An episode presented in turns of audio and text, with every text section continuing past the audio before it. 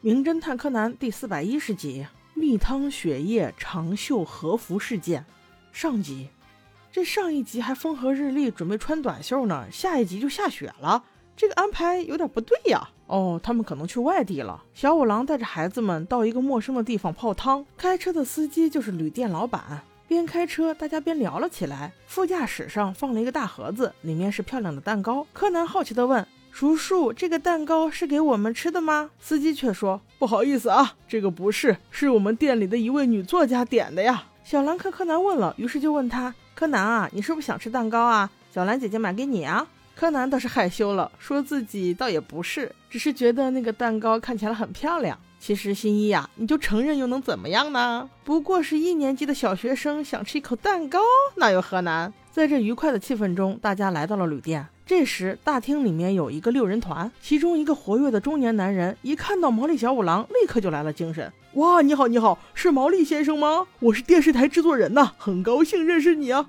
毛利叔叔倒是一眼都没有看他，反而在看他后面站着的五位女士。年龄稍微大些的女人立刻站起来说。啊，毛利先生，我们是日卖电台的，这是我的名片，很高兴认识您呐。这会儿叔叔终于有了点反应，接过名片说：“那这四位大美女都是谁呀？”我说：“叔叔，你怕不是忘了你来干啥的？”这两位电视台的制作人也真是社牛，跟谁都能搭上边儿啊。女制作人立刻介绍道：“啊，这四位是我们这一次的采访对象啊，这位是有实力的年轻女作家。”另外三位是他的同学，一位性感的模特，一位高冷的画家，还有一位比较羞涩的歌手。我想请问你们四个是哪个班的？竟然是人才辈出啊！这把毛利先生看的好，好，好，一个比一个美呀！等到安顿好之后，毛利先生又去尝酒去了，而女作家则是带着小兰和柯南去到了一个漂亮的神社参观。这里有一段故事，传说在五百年前，唐僧为了救自己的徒弟，哦 no，串台了，不好意思，重来。传说在五百年前，有一个漂亮的姑娘叫小花，她救了一个有钱人。有钱人为了报答小花，送她了很多漂亮的和服。看到这么美丽的衣服，一对姐妹嫉妒上了她，百般施计之后把她害死，然后抢了这些和服。小花死后变成阴魂也要过来索命，用漂亮的和服狠狠地勒死了一个，又把另一个扔进水里淹死。村民们一看，原来小花是保护大家的，便把小花奉为和服秀神，从此开宗立寺，竟成了一方的守护神。你还别说，这故事真有点离奇。难道守护神不应该是神吗？怎能是厉鬼所化？走了半天，过来观景的不止他们三个，那位害羞的歌手也在这里，又把刚才那个故事的延续讲了出来。和服秀神其实就叫复仇之神，如果谁想报仇，就可以过来参拜他。这个怎么有点像魔道祖师替人报仇的属性？不过不一样的是，想要报仇的人并不用献社，只用扎两个纸娃娃奉上就行。大家边聊着边打开了功德箱，让人意外的是，这个功德箱内竟然有两个崭新的纸娃娃，眼看着就是才奉上的。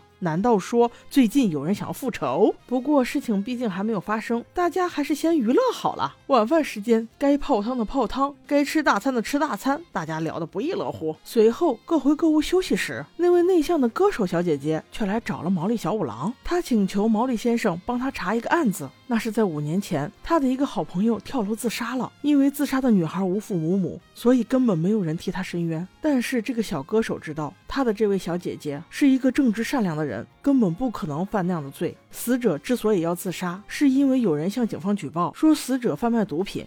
结果，在他的柜子里确实发现了毒品。在这件事情中，即使警方发现了蹊跷，也没有再继续往下查，因为有可能陷害死者的是两位有权有势家的千金。正好这俩女娃，一个就是那个画家，一个就是那个模特。因为警方选择息事宁人，所以女孩没有办法，只能以自杀自证清白。小五郎听了这冤屈，立刻应承下来，决心一定要把这事儿给查清楚。歌手小姐姐告完状之后，并没有转身离开，而是约了小兰一起泡汤。在泡汤之前，不如先打会儿乒乓球吧。转眼间竟打到了十一点，再想去泡汤时，门竟然打不开了。在毛利叔叔的不懈努力下，门被他拽下来了。但没想到的是，那位高冷的画家已经死在了汤池里，胸口中了一刀。这让柯南立刻联想到了复仇的传说，不但第一时间通知了大家报警，而且还跑到了后。院里供奉和服秀神的小房子，发现果然模特也死在了这里。让人奇怪的是，这大雪天气去小房子的路径上，竟然只有去的时候留下的一排脚印。难道说凶手竟是有去无回，要么就是自杀？